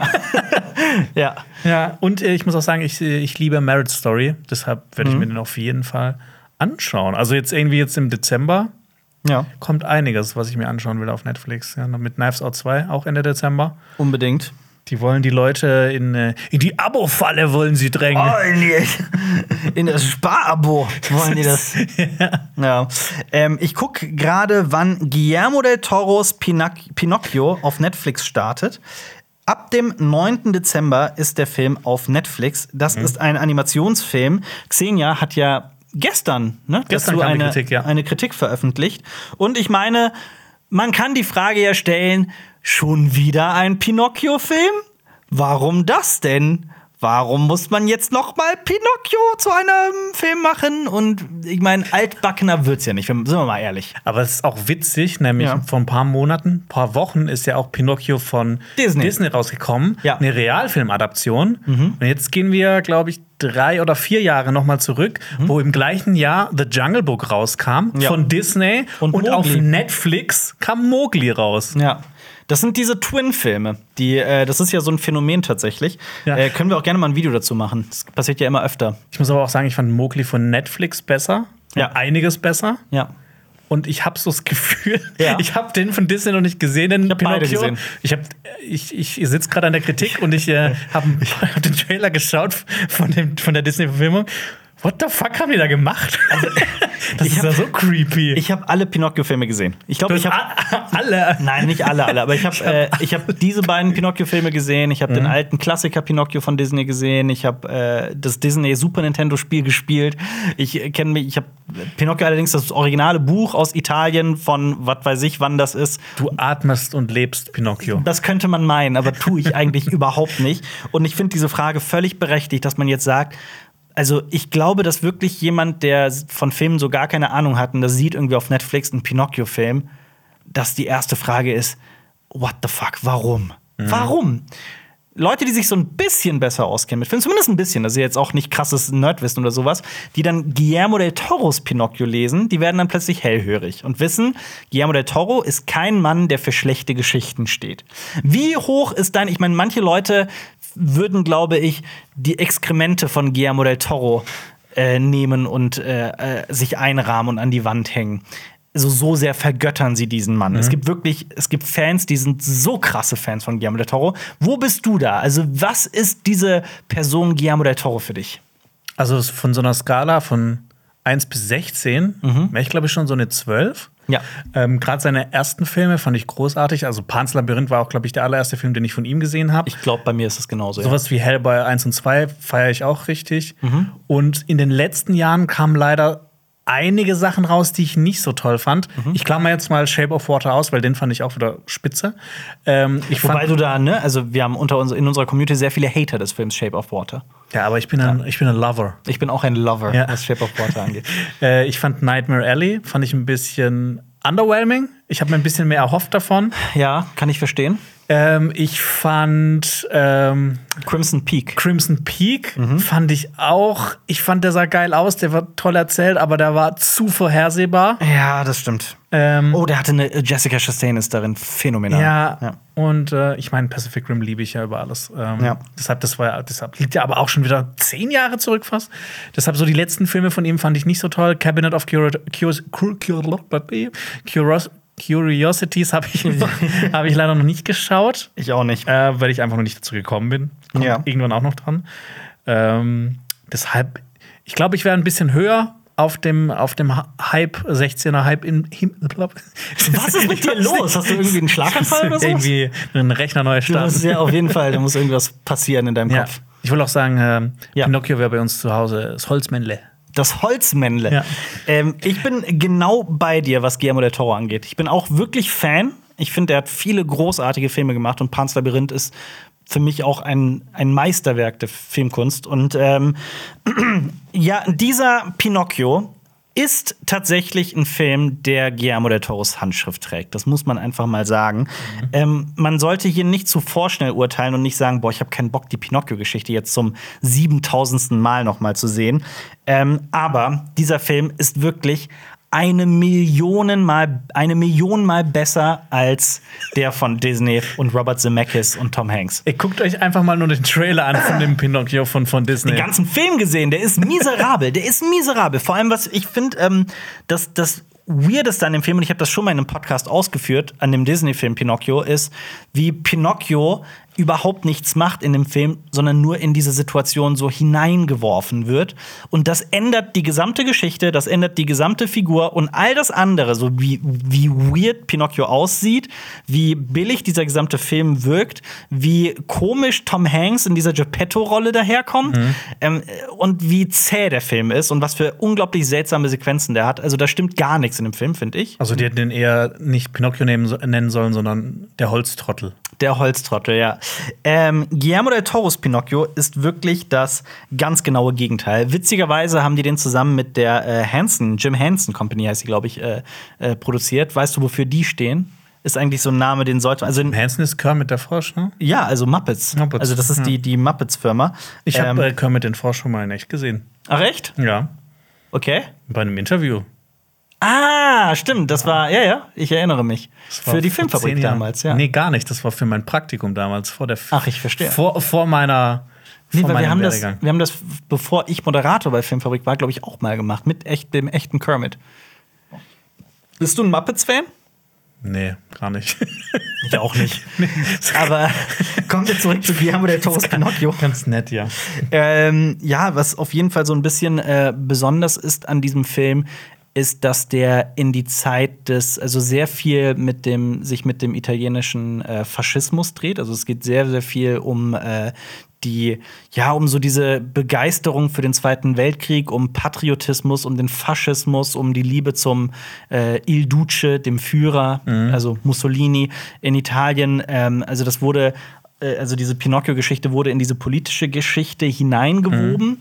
Ähm, gleichzeitig ist es so eine sehr ich will nicht sagen düster, weil der Film per se nicht düster ist, aber er ist auf jeden Fall, er, er trägt sehr viel vom, von der Handschrift von Guillermo del Toro, der auch hier so sehr besondere Wesen erzeugt und Ja. äh, sehr viel mit so mystischen, mythischen Gestalten spielt und ähm, Ich, ich finde auch so, Ja. äh, mit allem, was ich drüber gehört habe bisher, ich habe den noch nicht gesehen, ähm, er hat er mich sehr an ähm, Pan's Labyrinth erinnert, weil Pan's Labyrinth eben auch so diese Märchenelemente Mit dem spanischen Bürgerkrieg Genau, mit dem verbindet, ja. spanischen Bürgerkrieg. Absolut. Ja. Ja, genau. Und äh, Pinocchio ist allerdings, äh, also man darf da kein Pans Labyrinth erwarten, das ist das eine. Ähm, ich muss aber dazu sagen, ich fand den erzählerisch wahnsinnig stark, wirklich stark, weil er es schafft, direkt in den ersten Minuten diese Figur Geppetto einzuführen und du, ne, also er erzählt etwas, was ich hier nicht spoilern möchte, aber du bist sofort, du schließt den sofort in dein Herz. Zumindest war das emotional bei mir so. Es gab drei verschiedene Momente im Film, in denen mir Tränen kamen und das meine ich Ah, wirklich schön. ernst. Ähm, das Ende ist super stark. Das ist ein wirklich fantastischer Film. Bei, Ich mochte den sehr. bei Disneys Pinocchio kamen dir auch Tränen in die Augen. Ne? Ja, ja, anderer Art. Ähm, und ich muss dazu sagen, an dem Film habe ich nicht alles geliebt. Ich finde auch tatsächlich, also es ist ja ähm, sehr viel Stop-Motion steckt ja drin. Und ich fand jetzt nicht unbedingt tatsächlich jedes Bild schön. Also das war zum Beispiel bei Kubo anders. Bei äh, Kubo, das ist ja von der äh, Produktionsschmiede, wie heißt nochmal die Firma? Ich habe deren Namen vergessen. Oh Gott, das gibt's doch nicht. Wie hieß sie denn Oh, nochmal? wir werden uns gleich richtig aufregen, wenn du es rausgefunden hast. Auf jeden Fall. Aber bei Kubo war es zum Beispiel ständig so, dass ich mir bei jeder Einstellung dachte, das ist absurd. So schöner kann ein Film einfach nicht mehr werden. Ich weiß noch damals, als wir noch bei der Filmfabrik waren Mhm. und den Film in der PV gesehen haben, äh, also in der Presseverführung, Ja, von der Firma Leica. Like, oh, oh ja. Ja. Ähm, wie geflasht wir waren von dem Film. Also ich glaub, vor allem du visuell, die- ja. Du hast ihm diese, äh, damals, glaube ich, auch 10 von 10 Ja, Punkten ich, ja. gegeben. Und das Ja. hat er auch einfach verdient. Finde ich auch. Ja. Also ja, man kann äh, sich ein bisschen vielleicht noch darüber diskutieren, dass die Handlung so ein bisschen sehr sich an alten Mustern und Schema F Ja, orientiert, das durchaus. schon, ja. Aber dieser Look war ja unglaublich. Und ich finde, Pinocchio ist das nicht so ganz. Mhm. Nichtsdestotrotz hat mich Pinocchio total verzaubert. Also, äh, ich glaube, äh, Xenia fand den auch überragend und ich fand den auch toll. Also, Ja, ich kann freue mich auch mega drauf. Ich kann den wirklich nur empfehlen. Und für mich war es der, lass mich kurz noch mal in die Filmografie gucken, um die Chronologie hinzubekommen, aber für mich ist es der beste Guillermo del Toro-Film seit, ja, also ich liebe Pacific Rim auch. Sagen wir mal seit Pacific Rim. Also, ich- äh, für dich auch besser als Shape of Water? Ähm, durchaus, ja. Ja? Doch, durchaus. Doch, also Okay. ich dachte mir, die, also mich hat der wirklich berührt. Also das äh, passiert auch ähm, gar nicht so oft, aber mich hat der wirklich auf so eine ganz besondere Weise tief äh, berührt. Wo hat er dich That's berührt, what she said. In meinem Herzen, Jonas. ähm, wie sehr hat dich denn die vierte Staffel von The Handmaid's Tale berührt? Und äh, also ich muss dazu sagen, ich habe, glaube ich, die ersten beiden Staffeln gesehen und war dann raus. Was ist die Serie? Und äh, die vierte Staffel ist relativ neu, nehme ich an. Nee, das ist die von letztem Jahr. Es gibt äh, Ah. tatsächlich schon eine fünfte Staffel. Mhm. Die habe ich leider noch nicht gesehen, ähm, weil die ist ja immer exklusiv erstmal auf Magenta und das habe Ja. ich halt einfach nicht. Ja. Mhm. Und die vierte Staffel gibt es jetzt gerade auf Amazon und das habe ich zufälligerweise. Ja. Und äh, genau das, ich meine, für alle Leute, die die Handmaid's Tale nicht kennen, äh, es zeigt ja eigentlich so eine Geschichte, so eine Alternativweltgeschichte von einem Amerika, das zu so einem fundamentalistisch-christlichen äh, Regime quasi umgewandelt wurde, aber auch hier in der Gegenwart, wo quasi alles andere, also so wie bei uns ist, bloß halt Amerika ist äh, so äh, christlich-faschistisch Und, misogyn vor und allem. misogyn und das hat aber auch einen Grund in der Welt, weil die Geburten sind so stark zurückgegangen, ähm, dass die Menschheit äh, langsam ein Problem hat. Ja. Und äh, genau, Amerika heißt nicht mehr Amerika, sondern Gilead. Und die zwingen halt auch Frauen äh, quasi Gebärmaschinen zu sein. Ja. Und unterdrücken Frauen und äh, nur Männer sind an der Macht. Und das ist so das Hauptthema. Und äh, die, die Geschichte ähm, beginnt mit äh, Offred, ähm, einer Frau, die eine Handmaid ist. Ja, es ist doch auch, ähm, die heißt doch Offred, weil die Fred gehört. Off, off Fred. Fred, ja. ja. Also du wärst off Jonas. Ja, und du theoretisch, off? Alper, ja, Off Alper. genau. Ja. Ähm, und Oder wir wären beide off Öffis. off Fies. Off Funk. Ach krass, schade. Eigentlich war mal off Merkel. Auf Merkel, ja. Ja. Auf Scholz. Ja. Ja. Äh, und äh, das zeigt einfach die, äh, genau, sie ist eine, eine Handmaid, so eine dieser Gebärmaschinen, die halt versucht, äh, in dieser Welt klarzukommen und da auszubrechen und was zu bewegen.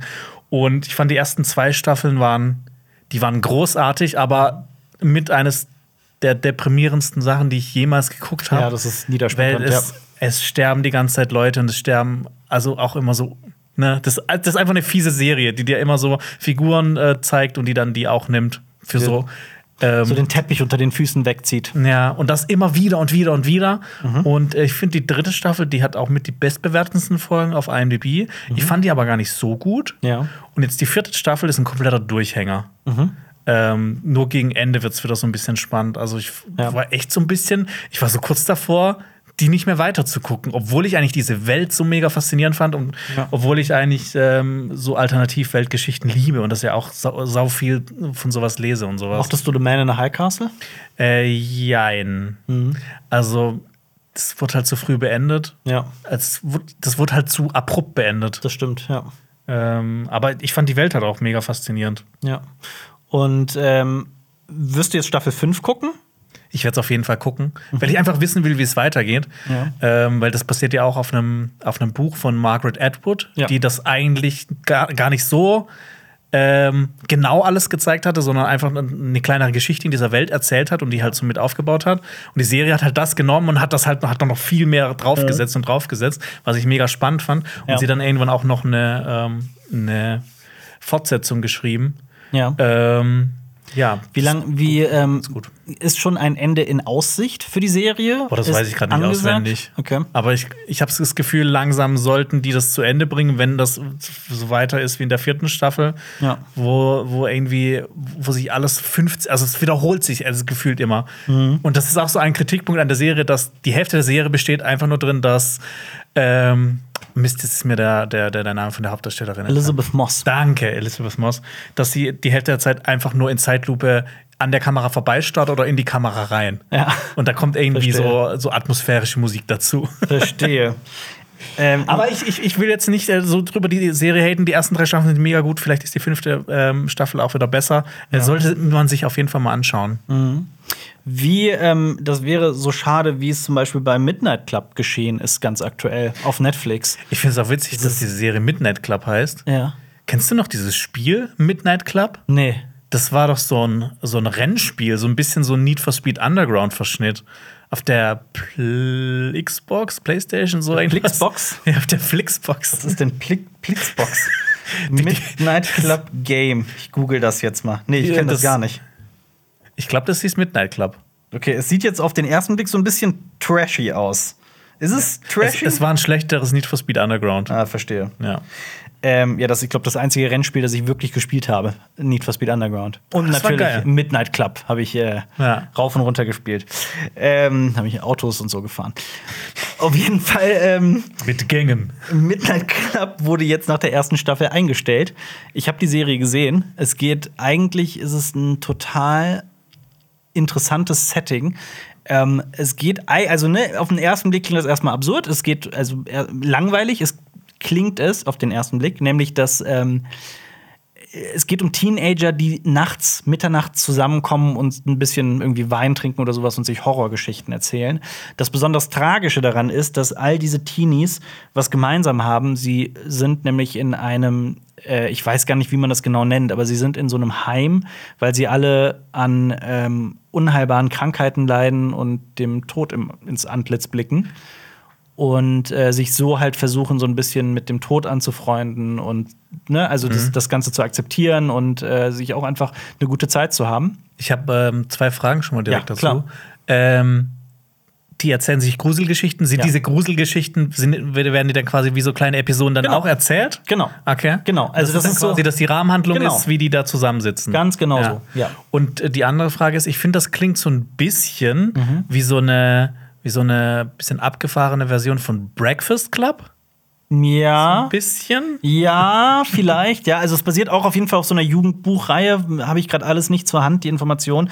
Äh, ist auf jeden Fall adaptiert. Aber weißt du, von wem das adaptiert wurde, wer diese Serie gemacht hat? Ja, ich habe es äh, hier gerade gelesen. Von Mike Flanagan. Mike Flanagan. Der Typ, der solche geilen Serien eigentlich macht. Alle natürlich mit so einem Horror-Touch, ne? Ja. Oder halt komplett Horror, also wie Spuk in Hill House zum Beispiel. Also die Serie hat wirklich für Furore gesorgt.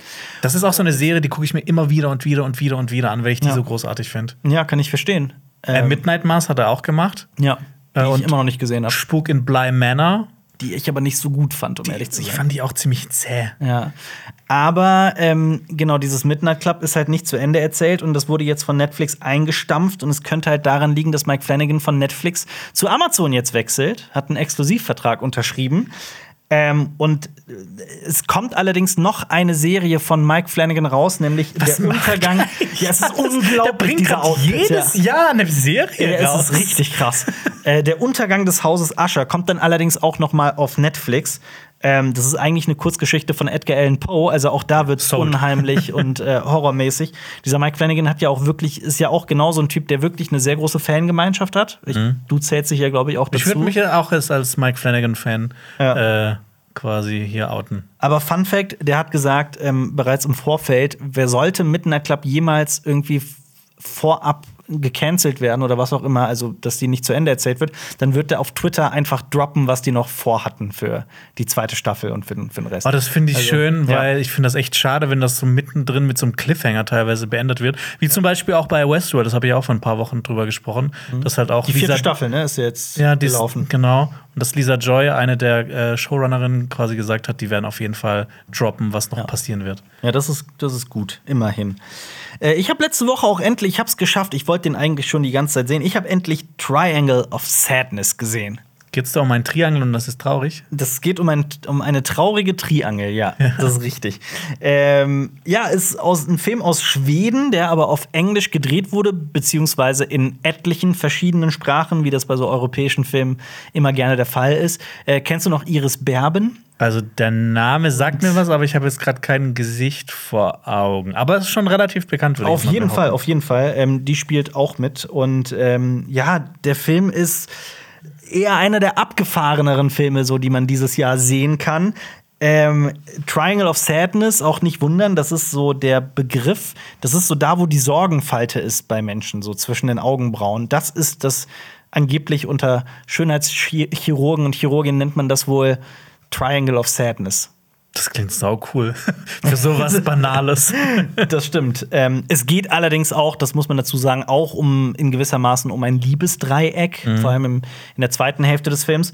Ähm, genauer gesagt, ich kann ja mal sagen, worum es geht, für all die den Film irgendwie nicht mitbekommen haben. Äh, es geht um eine Yacht, auf der nur Reiche verkehren, Millionäre, Milliardäre. Ähm, und wir folgen so einem Influencer-Pärchen, das für so ein paar Insta-Fotos auf diese Yacht eingeladen wird, auf eine Rundreise. Aber das Besondere an diesem Schiff, es wird geleitet von einem Kapitän, der verrückter nicht sein könnte. Woody Harrelson spielt diesen Kapitän. What? Woody Harrelson, ja, das ist auch mit Abstand der bekannteste Darsteller hier in dem, in dem gesamten Team. Ähm, und er spielt einen alkoholsüchtigen amerikanischen Kommunisten, der auf dem Schiff auf einen russischen Kapitalisten trifft, so ein Unternehmer, der Dünger Okay. verkauft. Ähm, und es kommt halt zu dem, also es eskaliert. Mehr will ich nicht sagen. Aber spielt das auch in der Gegenwart? Ja, klar. Okay. Äh, der Film ist äh, mit zweieinhalb Stunden recht lang geraten. Und ich muss gleich dazu sagen, das war für mich die größte Schwäche des Films. Ich fand den wirklich stellenweise einfach zu zäh. Und ich wusste stellenweise nicht, wo der Film eigentlich hin möchte. Klar, es ist so ein, so ein, so ein bitterböses Abrechnen mit der mit der Elite, mit, mit reichen Menschen. Es geht um die Klassenunterschiede. Und diese Klassenunterschiede werden auch in dem Film nochmal gehörig so auf den Kopf gestellt.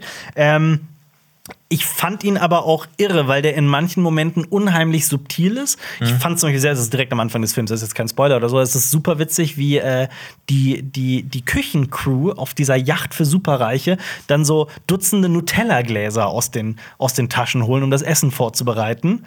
Das sind dann so kleine Gags, die da so, so äh, eingestreut werden. Und dann ist der Film in anderen Momenten so platt, wie ein Film nur sein kann.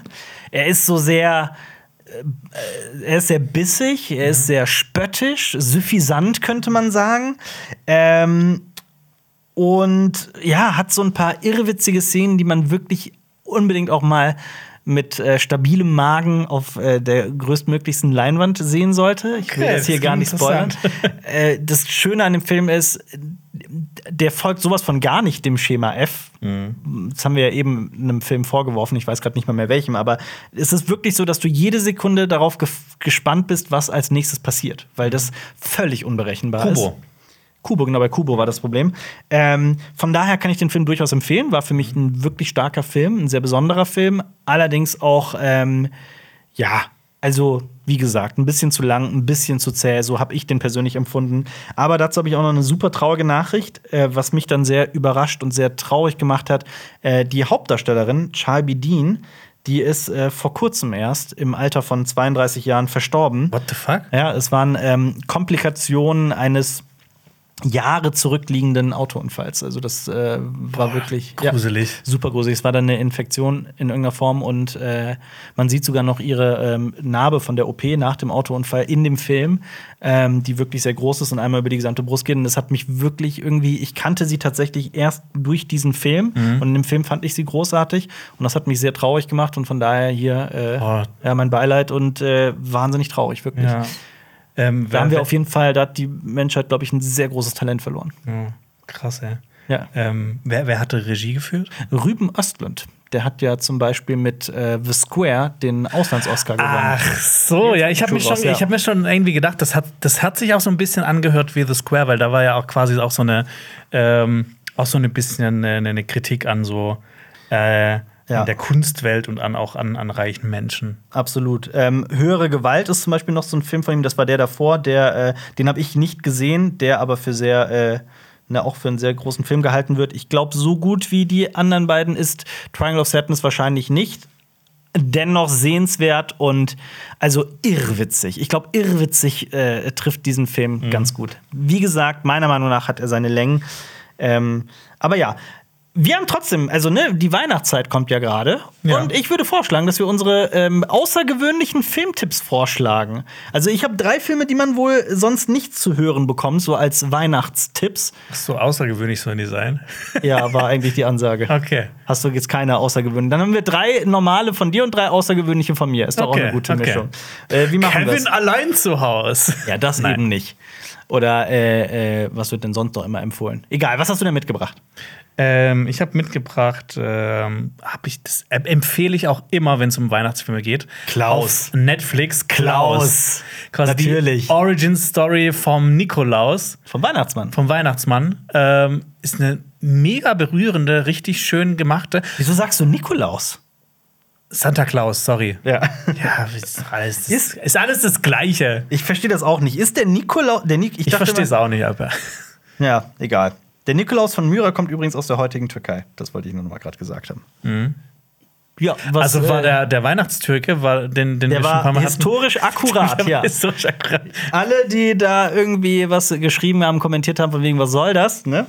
Wir wollen hier historische Genauigkeit Ja. hochhalten. Nee, er ist ein äh, schöner Klaus Film. ist bezaubernd. Für die, auch für die ganze Familie, aber auch nicht nur, ne, der ist nicht nur für Kinder gemacht, das ist ein Animationsfilm, ähm, der mich auch total berührt hat. Das, das ist ein richtig schöner Film. Ja. Ich finde ihn aber auch so wahnsinnig clever. Also der, der Weihnachtsmann hat ja auch so ein paar, ne, die bekannten Klischees, dass er Briefe liest und so weiter. Ja, und wie ja. es dann halt dazu kommt, das ist schon sehr clever und sehr, sehr charmant gelöst. Das stimmt schon. Und ähm, ich fand auch den Animationsstil ähm, sehr schön, sehr Ja. besonders. Und das ist auch so ein Film, den empfehle ich auch immer wieder weiter an Weihnachten. Da höre ich immer wieder so, so als Feedback so, hey, der war echt richtig schön. Ja, Klaus ist toll. Kann ich nur zustimmen. Ähm, der erste Film, den ich mitgebracht habe, ist ein Film, bei dem ich bei dem man überhaupt nicht auf dem Zettel hat, dass das ein Weihnachtsfilm ist. Und das habe ich bei allen meiner drei Filme so, nämlich äh, ähm, ne, mir als wichtiges Kriterium aus, äh, ausgehoben. Und zwar nicht so, weil dann wird immer Gremlins ausgepackt, dann wird immer Lethal Weapon ausgepackt, dann wird immer American Psycho ausgepackt und Stirb langsam. Und Leuten wird immer gesagt, ja, seht ihr, das ist ein Weihnachtsfilm. Oder Harry Potter, weil es ja in jedem Film, glaube ich, irgendwie mal Weihnachten vorkommt. Ja. Oder Herr der Ringe, weil der immer an Weihnachten läuft. Ja. Ähm, nee, ich habe mal Brasil mitgebracht. What the fuck? Absolut. Der spielt an Weihnachten. Der spielt an Weihnachten. Das hat man nämlich gar nicht mehr auf dem Zettel. Nee, überhaupt nicht. Das ist ein Film von, äh, ich weiß nie, wie man seinen Namen ausspricht. Ich sage jetzt einfach Terry Gilliams. Ja. Gilliam. Terry Gilliam. Ja. Terry Gilliam, ja. nicht Gilliam, Terry Gilliam, ja. Terry G. Terry G. Ähm, ein Teil von Monty Python, der äh, Comedy Crew. Ja, Und- eigentlich ist so der Typ, der immer Regie geführt Genau, hat. genau. Der hat halt die ganzen äh, in den meisten ähm, Monty Python-Filmen Regie geführt, wie auch in Ritter der Kokosnuss zum Beispiel. Mhm. Aber 12 Monkeys von ihm ist sehr bekannt, genauso äh, Fear and Loathing in Las Vegas. Ähm, ein ganz großer Kindheitsfilm von mir ist äh, Time Bandits, den ich sehr mag. Mhm. Und es gibt noch The Zero Theorem, den ich aber bisher noch nicht gesehen habe, den ich immer mal sehen wollte. Das ist ein fieser Titel. The Zero Theorem. Ja, das stimmt. ähm, ja, und Brasil ist vielleicht mein Lieblingsfilm von ihm. Also ich persönlich liebe den. Der ist aber unglaublich weird. Kann ich so unterschreiben. Also ich fand den auch. ihn auch? Ja, ich, ich liebe den auch. Ähm, um was geht's denn? Alter? Ja, ist ein, äh, das wird schwierig. Äh, dystopischer Science-Fiction-Film. Und es geht um einen, im Prinzip geht es um einen Druckfehler. Also die Welt, diese zu, nahe Zukunftswelt ist irre, die ist so übertechnisiert, aber auch sehr dreckig und ähm, Extravagant. extravagant. äh, die ist sehr, all, alles wird bürokratisch gehandelt und es geht um einen sehr besonderen Druckfehler, denn aufgrund einer, eines Buchstaben einer Buchstabenverwechslung wird nicht ein, ich weiß nicht mehr genau, wie es war, wird nicht ein Tattel, sondern ein Herr Battel ähm, zu Tode gefoltert, tatsächlich. Und äh, gesucht war ein Terrorist, aber sie haben einen heimlichen Vater, äh, einen heimlichen, einen, ähm, einen äh, harmlosen Vater äh, getötet, der Staat. Und der, ähm, der Mann, der den Fall bürokratisch aufbereiten soll, kann das nicht fassen. Und äh, zum ersten Mal schaltet sich da sein Gewissen ein und er versucht dagegen vorzugehen. Und äh, auch so ein Fun Fact, was ich auch überhaupt nicht auf dem Zettel hatte. Weißt du, wer diesen Mann spielt, den Protagonisten? Diesen Sachbearbeiter? Oh, ich habe so, ich habe so, ich habe so ein, zwei Bilder von diesem Film im Kopf, aber ich weiß es nicht mehr. Ja. Ähm, nämlich Jonathan Price. Das Jonathan ist der, Price, ja. der auch unter anderem den hohen Spatz in Game of Thrones spielt. High Sparrow, ja. Ganz genau. Ja, ist ein äußerst skurriler, eigenartiger, besonderer Film. Es gibt überall Rohre, das ist auch witzig. ja. Und äh, Spielt nicht sogar Robert De Niro mit? Robert De Niro spielt auch mit, ja. Ja. Sehr empfehlenswert. Ja, und ich, ich das, das geht mir auch nie aus dem Kopf, diese, diese alten Damen, die da mitspielen, die sich die Ja. ganze Zeit liften lassen. Ganz genau. Ja, ist ja seine Mutter. Ja, stimmt, Absolut. die Mutter. Ja, die Mutter sorgt dann auch für seine Beförderung und äh, ja. Ja. toller Film. Mein nächster außergewöhnlicher, Normaler. richtiger crazy Ja.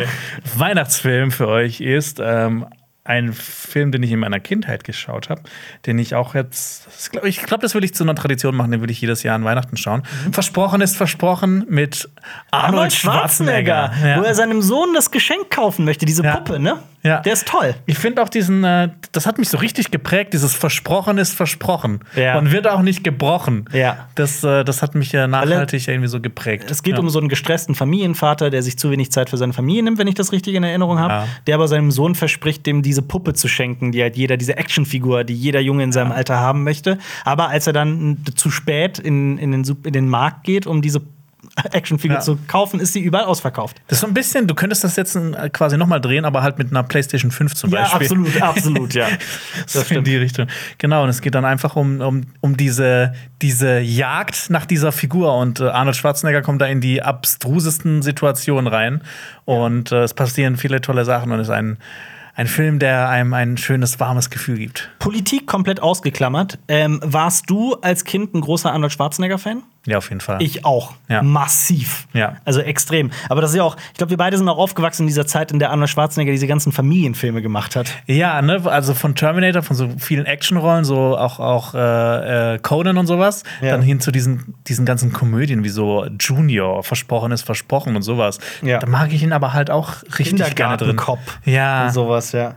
Also das hat, hat irgendwie immer einen, einen so einen Familienfilm gemacht, eine Komödie und dann immer so einen härteren Actionfilm dazwischen, dazwischen geschoben oder auch sowas wie. Hast du, hast du noch Junior noch so ein bisschen im Kopf? Ich habe den, ich hab den gesehen, ich glaube auch mehrmals, aber ich habe den nicht mehr im Kopf. Da geht es darum, das- dass er schwanger wird, ne? Ja.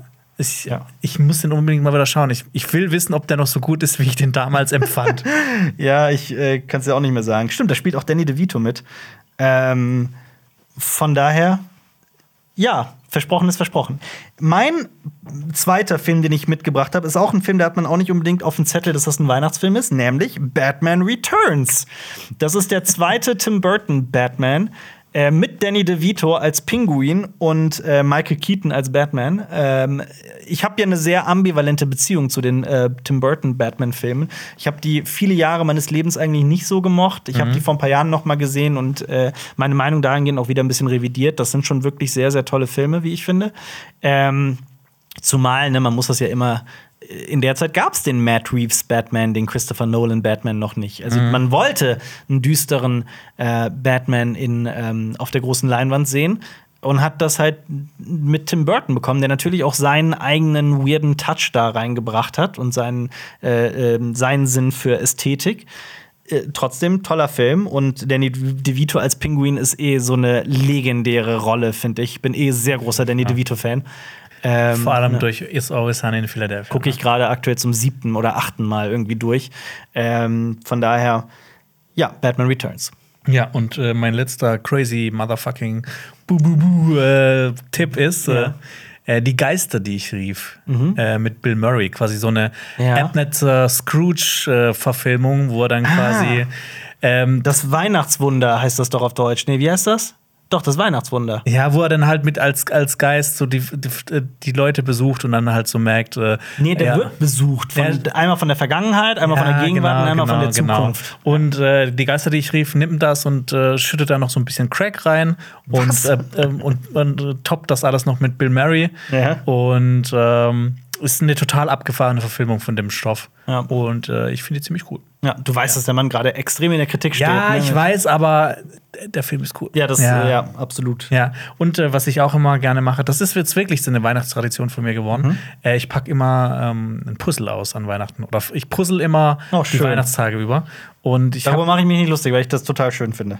Ähm, ich habe ich puzzle immer Karten. Ich finde alles andere finde ich irgendwie lame. Verrückt, ja. Okay. Äh, ich sitze gerade an einer Herr der Ringe Karte, die ich äh, von dir mal gewonnen habe bei einem Spiel. Ja, ja, ja absolut. Macht, ist die schwer, das Puzzle? Äh, das ist qualitativ leider nicht ganz so gut. Ja, das ist mir dann auch aufgefallen, ja. Weil die Puzzleteile also das ist so, dass teilweise dann, dass die mehrfach passen und so, ne? Nee, das, es, es fehlt nichts, aber es, teilweise passt das irgendwie nicht so gut Aha. da rein. Obwohl also es richtig ist. Ja, obwohl ja, es richtig verstehe. ist, passt es nicht richtig rein. Aber es gibt halt auch so viele, die sich doppeln und man weiß dann nicht so richtig, ist, passt das jetzt oder passt das nicht? Und ja. ich äh, hole mir immer so eine schöne große Platte so aus, ja. aus Pappe oder aus äh, so äh, Pressspan. Mhm. Mache ich das da drauf und dann gucke ich einfach so drei, vier Filme nacheinander und puzzle. Ah, sehr schön. Zeit, ja. Das klingt aber auch wirklich nach einem schönen Abend. Das ist richtig schön entspannt. Willst du mal den äh, Die Geister, die ich rief, Fun Fact des Tages hören?